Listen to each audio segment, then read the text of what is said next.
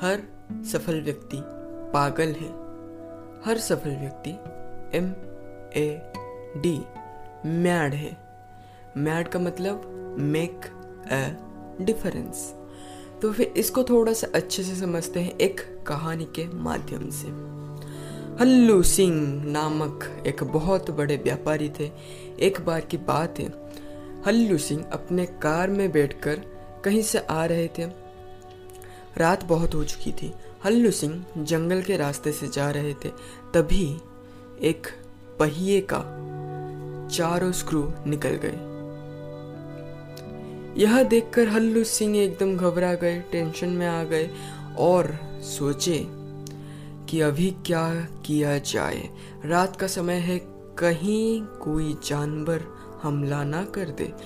फिर वह मदद के लिए चलकर आगे गए। और एक दो किलोमीटर के बाद एक गाँव आया। गाँव में घुसते ही हल्लू सिंह को एक पागल खाना दिखा और उन्होंने सोचा कि यहाँ से मदद ली जाए। फिर वह अंदर गए और पुकारा कि, कोई है? तो फिर एक पागल अचानक से दौड़ते हुए हल्लू सिंह के सामने आ गया। हल्लू सिंह डर गए और फिर पागल ने हल्लू सिंह को पूछा क्या मदद करूँ साहब?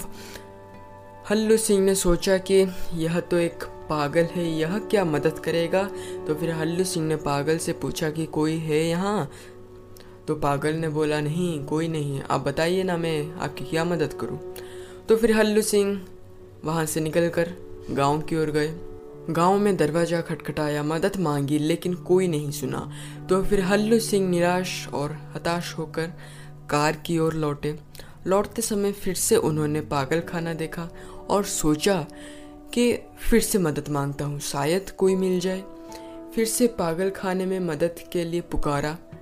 लेकिन इस बार पागल एकदम तैयार होकर बैठा था और सीधा हल्लू सिंह के पाँव में गिर गया और बोला कि इस बार तो आपको मेरी मदद लेनी ही पड़ेगी। जब तक आप नहीं बताएँगे, तब तक मैं आपको नहीं छोड़ूँगा। हल्लू सिंह चिढ़कर बोले, अरे मेरे बाप, मेरे कार का एक पहिए का चारों स्क्रू निकल गया। अब मैं क्या करूँ तू बता। पागल हंसा, हा हा हा। और बोला, बस इतनी सी बात, चारों पहियों में से एक एक स्क्रू निकाल कर लगा दो। हर पहिए में तीन तीन स्क्रू हो जाएँगे और आपकी गाड़ी चल पड़ेगी। यह बात सुनकर हल्लू सिंह बोले, इतनी सी बात, अरे मेरे दिमाग में क्यों नहीं आई? और तभी पागल बोला, साहब, उसके लिए पागल बनना पड़ता है। पागल ने क्या बोला, साहब, उसके लिए पागल बनना पड़ता है। तो फिर तो फिर दोस्तों, इस कहानी से हमने क्या सीखा? तो फिर इस कहानी से हमने यह सीखा कि सफलता के लिए M A D make a difference mad बनना पड़ता है मेक ए डिफरेंस करना पड़ता है। मतलब साधारण लोगों से कुछ अलग, हटके सोचना पड़ता है। कुछ क्रिएटिव वे में सोचना पड़ता है। साधारण साधारण लोगों से थोड़ा सा डिफरेंट करना पड़ता है।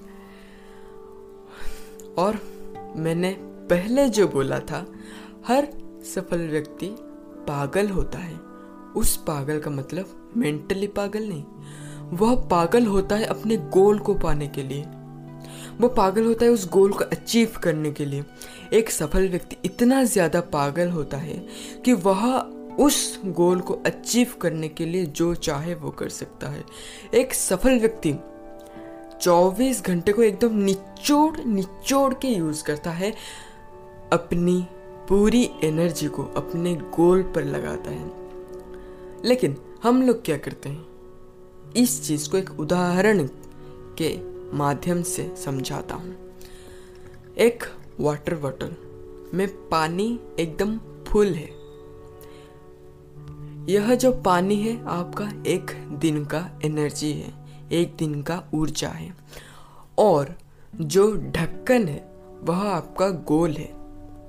लेकिन आप उसमें पूरी ऊर्जा ना देकर आप बोतल को छेद करने में लगे मतलब दिन भर कभी फ़िल्म देख लिया तो कभी किसी के बारे में बात कर ली तो कभी इंस्टाग्राम स्क्रॉल कर लिया, पर कभी भी अपनी पूरी ऊर्जा, पूरी एनर्जी को अपने गोल पर नहीं दिया।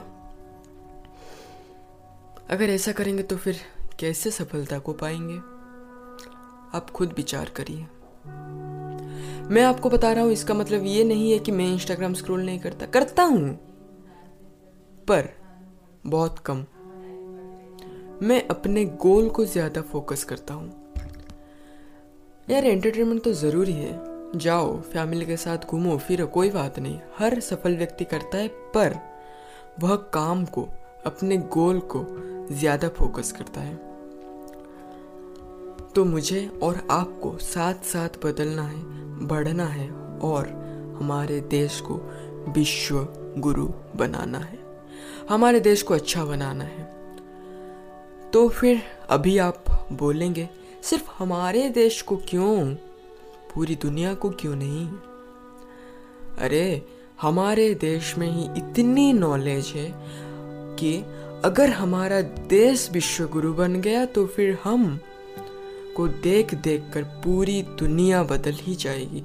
क्योंकि हमारे रिलीजन में इतनी पावर है, हमारे भारत की परंपराओं में इतनी पावर है, हमारे भारत के गुरुकुल की शिक्षा में इतनी पावर है। लेकिन हाँ इसका मतलब यह नहीं कि हम हमारे पड़ोसी देशों के और दुनिया के कोई भी रिलीजन को छोटा समझे। सब रिलीजन में बहुत सारी पावर है। तो फिर मैं आपको जो समझाना चाह रहा था आई होप आप समझ पाए होंगे। तो फिर खुद बदलिए, दुनिया को बदलने में सहायता करिए। अगर मेरी बात अच्छी लगी हो, अगर मेरे बात में दम लगा हो, फिर इसको अपने सोशल मीडिया में शेयर ज़रूर करिएगा। धन्यवाद मेरी बातों को सुनने के लिए, और अब मिलेंगे अगली बार।